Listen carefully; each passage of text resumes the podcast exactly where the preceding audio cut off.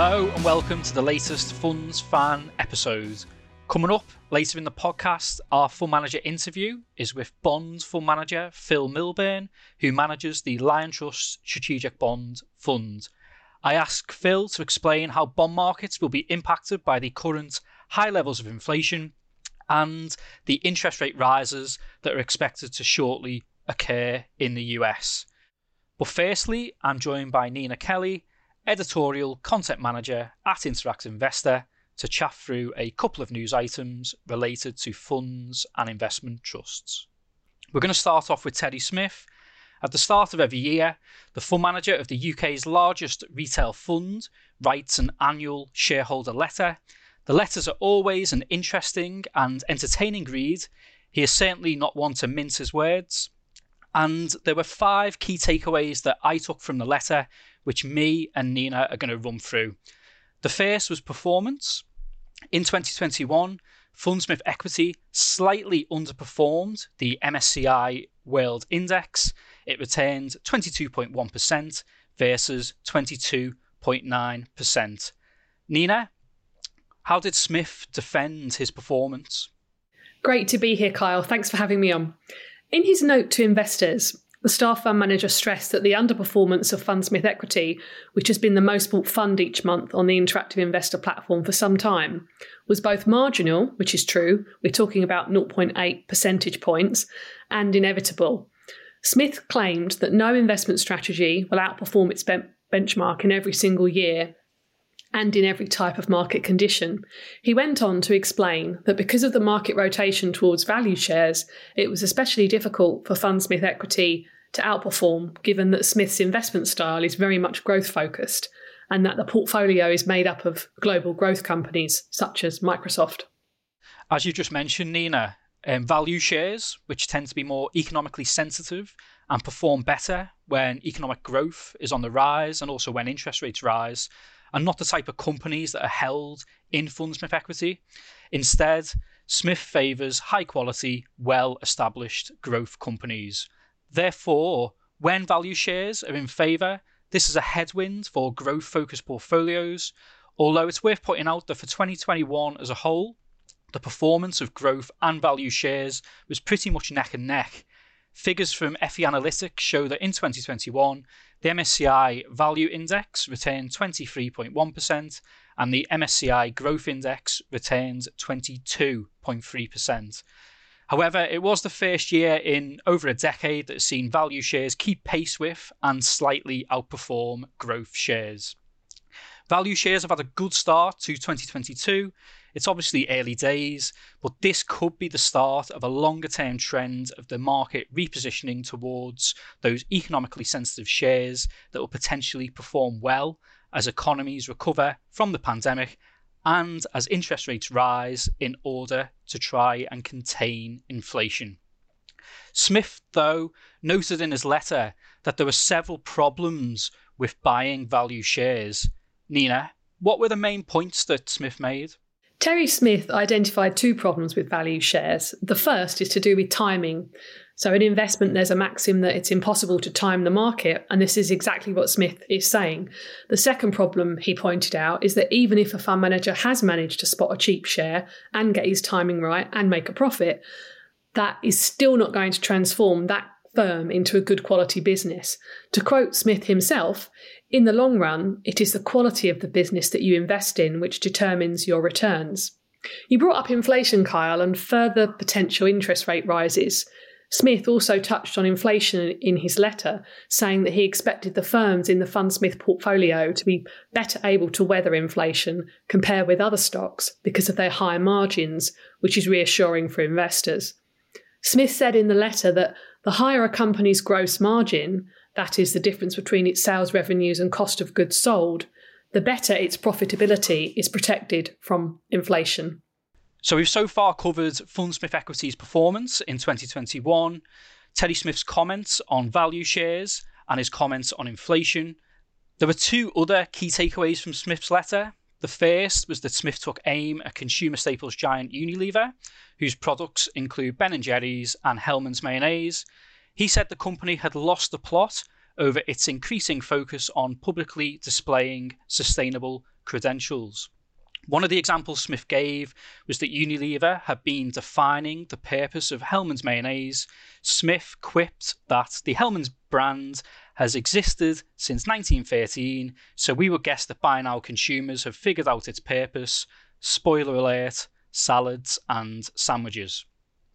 And the final thing that stood out for me was that Smith defended the fund charge of Fundsmith Equity, which quotes an ongoing charge figure of 1.04% for the T share class.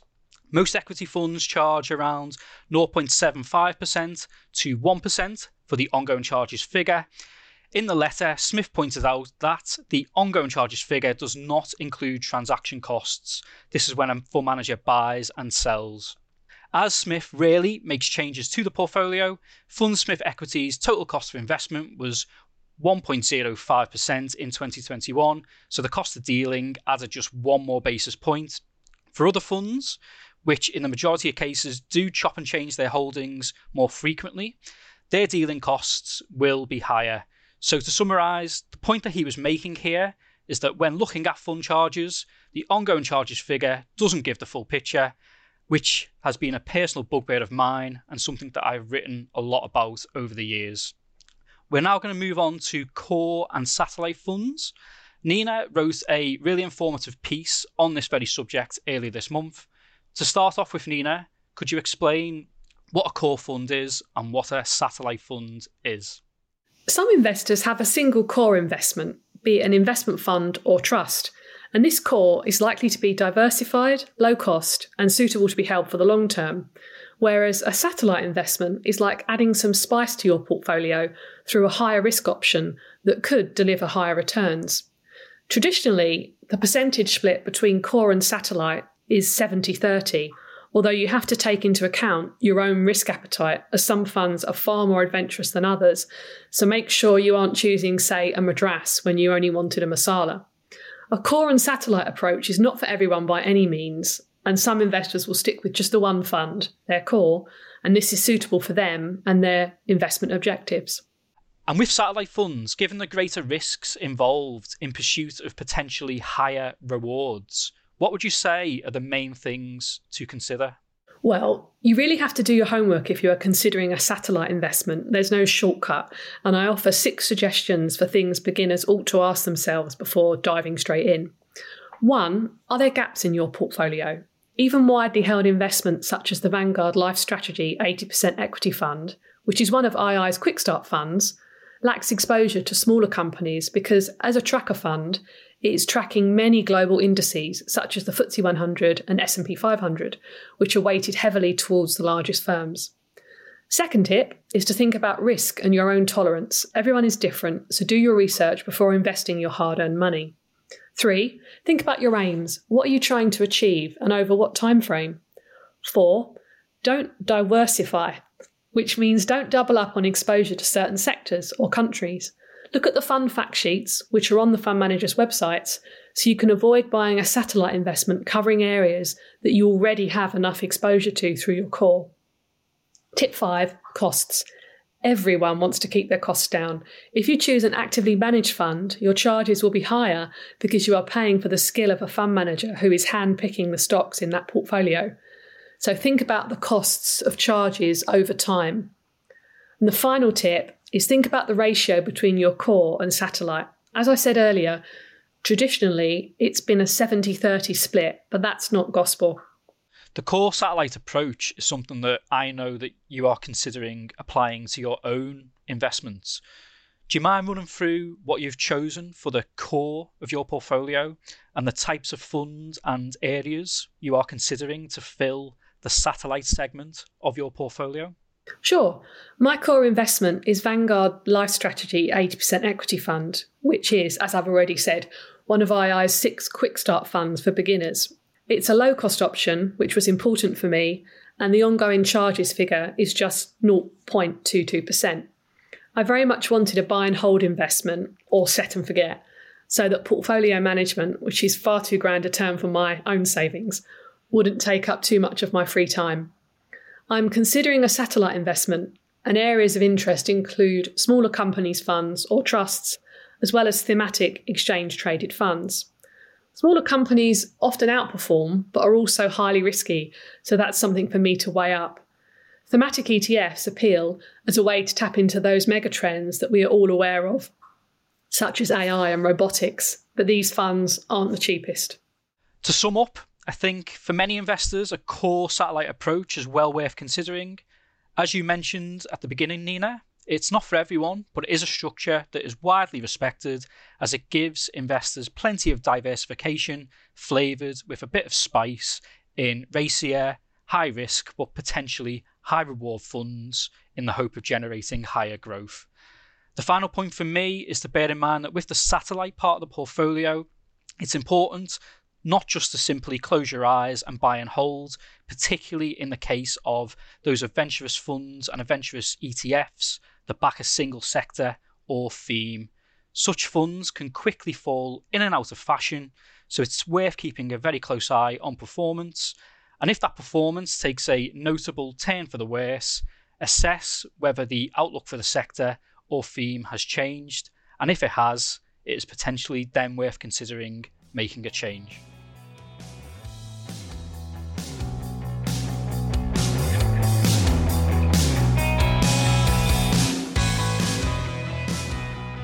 Joining me for our fund manager interview is Phil Milburn, who is joint fund manager of the Liontrust Strategic Bond Fund. Phil, thank you for coming on the podcast. Thank you, Kyle. So Phil, it seems to me to be a very interesting and challenging time to be a bond investor.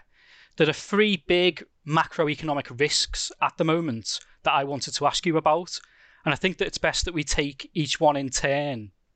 The first is inflation. We had figures out this week for the UK, which showed that inflation is at an almost 30-year high of 5.4%. Across the pond in the US, inflation is at 7%. Its highest point since 1982. Inflation is well recognised as the enemy of bond investors as it erodes the value of income that bonds pay. Given this backdrop, how are you positioning the portfolio to protect investors from inflation risk? Thanks, Carl. I completely agree. Inflation is indeed our enemy as bond investors. And the number you quoted on the States of seeing consumer price inflation of 7%, the last time we saw those kinds of levels of inflation, US interest rates were at 13%, not down at the zero they are at the moment. So not only are we seeing high inflation levels, it's also against a backdrop of very low yields. So your nominal yield before inflation is low, your real yield adjusting for inflation is deeply negative, almost the most negative it's ever been in hundreds of years of history. Clearly, this is a challenge for bond investors. Some of the inflation obviously will erode over time, but there are certain levers we can pull at the moment to try to protect value as much as we can for unit holders in funds. The first and most obvious way is to run with low interest rate risk, low duration in the funds. The duration is simply a number that measures the sensitivity of a fund to changes in interest rate risk. Around the world, duration has been increasing over the last few decades in the great bond bull market as governments and companies have been able to finance cheaper and with longer maturities. We think it's still right to be very much underweight duration risk, running with a duration of approximately 3 years, compared to what we deem neutral 4.5 years, where indices used to be about 30 years ago. But nowadays, global bond indices, such as the Bloomberg Barclays Global Aggregate Index, a big index, that has a duration of about 7.5 years. So for every 1% rise in yields, you lose 7.5% capital. So keep that duration risk, keep that capital risk low. Secondly, it's about positioning then within the fund, and we much prefer exposure within developed markets to those markets where some of those interest rate rises that are anticipated are already reflected in market pricing. Finally, and this is something I'm sure we'll come back to in a few minutes' time, you want to remain defensively positioned in the more aggressive parts of fixed income, given that when the tide does start to go out, some of the more aggressive parts of the market might be left proverbially swimming naked. And what's your view on the big inflation debate? Is it transitory, or will it prove to be more sustained than central bankers are expecting? I'm very much in the camp that inflation is going to be sticky for the next few years. Indeed, Jerome Powell, the chairman of the US Federal Reserve, and I use his term, he retired the word transitory late last year. It's great. You've decided that you don't like a word anymore, you retire it. So it seems to me that to a certain extent, the argument on inflation stickiness has been won. But let's really delve a little more into that. UK inflation has not yet peaked, is likely to peak in April when the energy price caps increases come through, and roughly like to be 1% higher than we saw this week. So that could take RPI up to sort of high 8.5%+ level, certainly scary numbers. US is nearer peaking because there's less government interference in the energy markets and is likely to peak this quarter. And headline numbers start to trend down. And there are two factors that will make those trend down. One, year-over-year changes in energy prices, and it's really just the denominator impact of higher prices started coming through well over 12 months ago. And secondly, there's been a real squeeze in used car prices due to the underproduction of new cars, as there weren't enough semiconductors in the world to build new cars, and the fact that everybody going back to work would prefer to drive rather than getting on public transport generically. There's a big boom there. Some of that will wash out. But the important bit is what's going to happen to that core, the underlying inflation. And this is what I think is going to continue to be sticky. And it's been driven now by that self-fulfilling prophecy of wage inflation. Consumption was already going to be strong, driven by high excess savings built up during the pandemic. Added to that, you're seeing wage inflation in developed markets, more the US and UK than continental Europe, of 4 to 5%. And this will enable inflation to stay sticky for the foreseeable future. So to throw a few stats at you, currently in the US, 85% of the consumer price inflation basket is seeing price increases. It's not just about cars and oil prices. And another little stat, housing costs are starting to go up in the US. Housing costs represent about 40% of US inflation, currently running at about 4% and are likely to increase to about 5% by the middle of this year. So if you've got 40% of the basket increasing at 5%, that's 2% before you increase and add in anything else. So to cut to the chase, will inflation be sticky? Pretty much mathematically, yes. Likely to be in the US nearer 3 to 4%, similar levels in the UK for a couple of years to come, or certainly well above central banking 2% targets. The next risk, which is linked to inflation, is the prospect of interest rate rises. The Bank of England was the first major central bank to make its move, and the US's Federal Reserve is expected to shortly follow suit. How will the bond market react when there is a rate rise in the US and possible further rate rises in the UK? Will there be a pickup in volatility? Possibly. What has changed in the last few months is that market expectations have massively shifted through both central bankers actively talking in a more hawkish manner and the market adjusting to that stickier inflation paradigm we just talked about. So to put my neck on the line, I think the Bank of England will raise rates at their February meeting.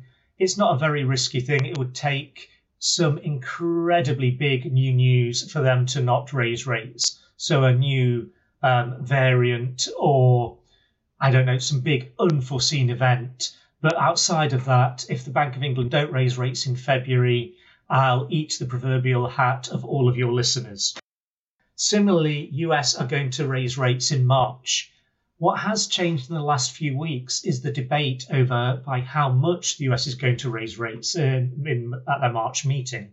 It could be like 25 basis points, 0.25%, or they might go for a shock and awe tactic of actually raising by 0.5% to really start off the tightening cycle.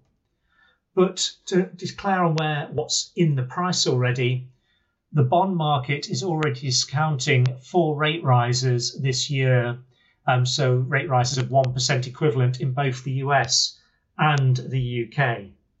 So will there be a pickup in volatility? Probably yes, but the markets have already adjusted to a certain extent to say, yes, we're now expecting this, and it would be a big shock if central bankers fail to deliver. And what type of bonds are winners and what type of bonds are losers in a higher interest rate environment? I think one of the biggest, I would say, surprises or almost shocks in 2021 was the behaviour of the bond market. Over the last couple of months, shorter dated bonds, as we just discussed, have started to really price in those rate rises. But longer dated bonds, anything with a maturity really above 10 or 15 years rather than the short dated 0 to 5 years, have been really shrugging it off. This is the bond market saying that central bankers will raise rates, but the economies around the world, particularly US and UK, won't be able to cope with raised rates for a significant period of time, more than a couple of years. And peak rates won't be particularly high, around 2 to 2.5%. I think this is folly. I think this is the markets reflecting the last 10 or 20 years and not really looking at 30 to 40 years ago when inflation did hang around for much longer and really eat into those bond returns. So where do you want to avoid? Firstly, in any form of debt, you want to avoid longer dated bonds with maturities of, say, 15 plus years, which still represent 30% plus of global bond markets. Secondly, investment grade bonds. The companies themselves are very solid and will be able to withstand a rate cycle easily, but their bonds tend to be very duration sensitive, and most investment grade indices now have a duration of 7 to 8 years, so still have a pretty long duration exposure. That big risk, that risk of capital mark-to-market loss we talked about. So that is an area where I'd happily buy, but only at the shorter dated part of the market, again at 0 to 5 years. Finally, going down in credit quality, I'd happily still buy higher quality high yield. High yield is often referred to as the junk part of the market, normally unfairly.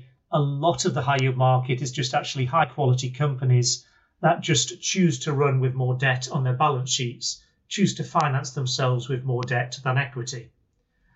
High yield tends to do a little better than most of the rest of the bond market for the first few interest rate rises, as those interest rate rises are vindicating the economic cycle, showing that growth is still going to be strong. And it's only once that the interest rate rises start to choke off growth, that high yield weakens. But again, even within high yield, prefer the higher quality areas. So those are the double B rated and the single B rated, rather than the lower quality triple C rated, which is the riskiest end, where you have the highest risk of basically default and capital loss. Again, that's an area you don't want to be exposed to when the tide goes out. The third macro risk is the prospect of the potential end of quantitative easing in 2022. Quantitative easing is when a central bank buys bonds, which has the effect of lowering bond yields and boosting economic activity. Back in May 2013, bond markets panicked and fell sharply at the prospect of quantitative easing being scaled back, the so-called taper tantrum. How will bond markets react this time around? Yes, that is the, many trillion-dollar question. And I talked about the tide of liquidity going out. This is the tide that has supported so many asset prices around the world. And when I talk about the size of that tide, during the pandemic and then the quarters afterwards, or the economic part of the pandemic, central bank balance sheets expanded globally by equivalent to $12 trillion. And at the moment, for example, well, the Fed is still actually buying. They haven't finished buying yet. And the ECB just continues pretty much with its head in the sand to continue to expand its balance sheet, buying more and more government bonds to help stimulate the economy, even though inflation in the Eurozone is picking up massively as well. But to cut to the Fed, where you're likely to start to see the reversal of quantitative easing, their balance sheet is likely to peak just below $9 trillion. And it is likely now that in March, they will start the opposite of quantitative easing, quantitative tightening. Fixed income markets love jargon, but it's basically now just shrinking the size of the balance sheet. The last time you talked about in 2013, the Fed, by the time they did get around to tapering, shrank the balance sheet by about 35%. So a similar number this time, we should see the balance sheet shrink by about $3 trillion over the next few years through a combination of the natural maturities of the assets they've been buying, both US government bonds, US treasuries, as well as mortgage-backed securities. And they might even start selling some of these assets back to the market over time. This is, to me, a very big deal, this liquidity tide going out, and it will send ramification shockwaves through all markets. It doesn't just affect bond markets. The cheap money that the bond market has provided and central banks have provided around the world has supported asset prices in all kinds of asset classes, anything from high growth equities. And we've really seen that the threat of central bank support withdrawal, or at least reduction, has meant in the last month and a half, the Nasdaq is about 9% off its peak. And you've seen some rotation from growth equities into value equities as people have to plug in different numbers to their discount models when valuing growth against value.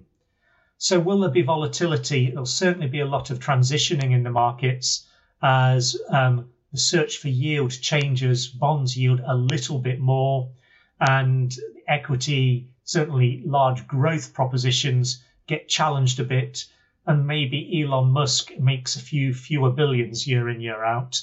But yes, certainly for asset prices around the world, this central bank liquidity reduction, and it's not full withdrawal, but reduction will have huge ramifications. And given the macroeconomic risks that we've discussed, how important is it for investors to not simply write off bonds? It's always funny, you must have so many fund managers want to talk their own book. But for myself as a bond manager, I cannot be any clearer. Bonds are still very expensive. They're less expensive than they were, but they're still very expensive. So it's not up to me to call other people's asset allocation, but what I personally would recommend is that people still be very much underweight in their fixed income allocation. The good news is most investors we talk to are very much near their limit in terms of their underweight. So with yields rising, particularly in those 0 to 5 year maturities, it could be a good time to start reducing that underweight, but I certainly still recommend remaining underweight. Do bonds still have some place? I believe they do, in providing some diversity to portfolios, at least a relatively steady income stream. But again, be very much aware of that risk when you're buying bonds. I would say at the moment, don't chase long duration at all. That's a recipe for losing money. And as you said at the start, Kyle, eroding the real value of your money over the long term, with inflation likely to stay significantly higher than government bond yields. And the other thing is, don't get sucked into late cycle alternatives. There are so many asset classes championing themselves as a strong alternative to the bond market. If you want liquidity and diversity, buy bonds. If you'd rather just stick to equities, buy equities. If you want a true diversifying alternative, do. But most bond alternatives are actually just illiquid bonds that are doomed to get hurt when the cycle turns. And the key message from me today is that with rates going up, this cycle, certainly the asset price cycle, is turning in 2022. And finally, a question that we ask all fund managers that appeared on the podcast: do you personally invest in the Liontrust Strategic Bond Fund? Yes, I do. I think it's very important to eat your own lunch, to actually sample your own cooking as a fund manager. I should declare, though, I have far more at the moment in the Liontrust High Yield Bond Fund. I still like to think of myself as young enough, despite often getting referred to as a bond veteran, but young enough to be able to live with the higher volatility of high yield. It is at the riskier end of the fixed income universe. I think of it more as a cousin of equities rather than pure fixed income. But for those that can live with the volatility, it's about half the volatility of equities, but obviously a lot more risky than normal fixed income. Those that can live with the volatility through the cycle, I much prefer to invest in that, but that's a 5, 10, 15-year view. So yes, I do invest in the fund, but I have more of my ISA, SIP, etc. invested in the high yield fund, where I just invest for the next 5, 10, 15 years in basically what is a great compounding asset. Phil, thank you for your time today. Thank you too, Kyle. That's all for this episode. I hope you've enjoyed listening. If you know of anyone who might find the podcast interesting and informative, then please do spread the word. There's lots of great fund and investment trust content on ii.co.uk, so do check that out. And we'll be back in early February.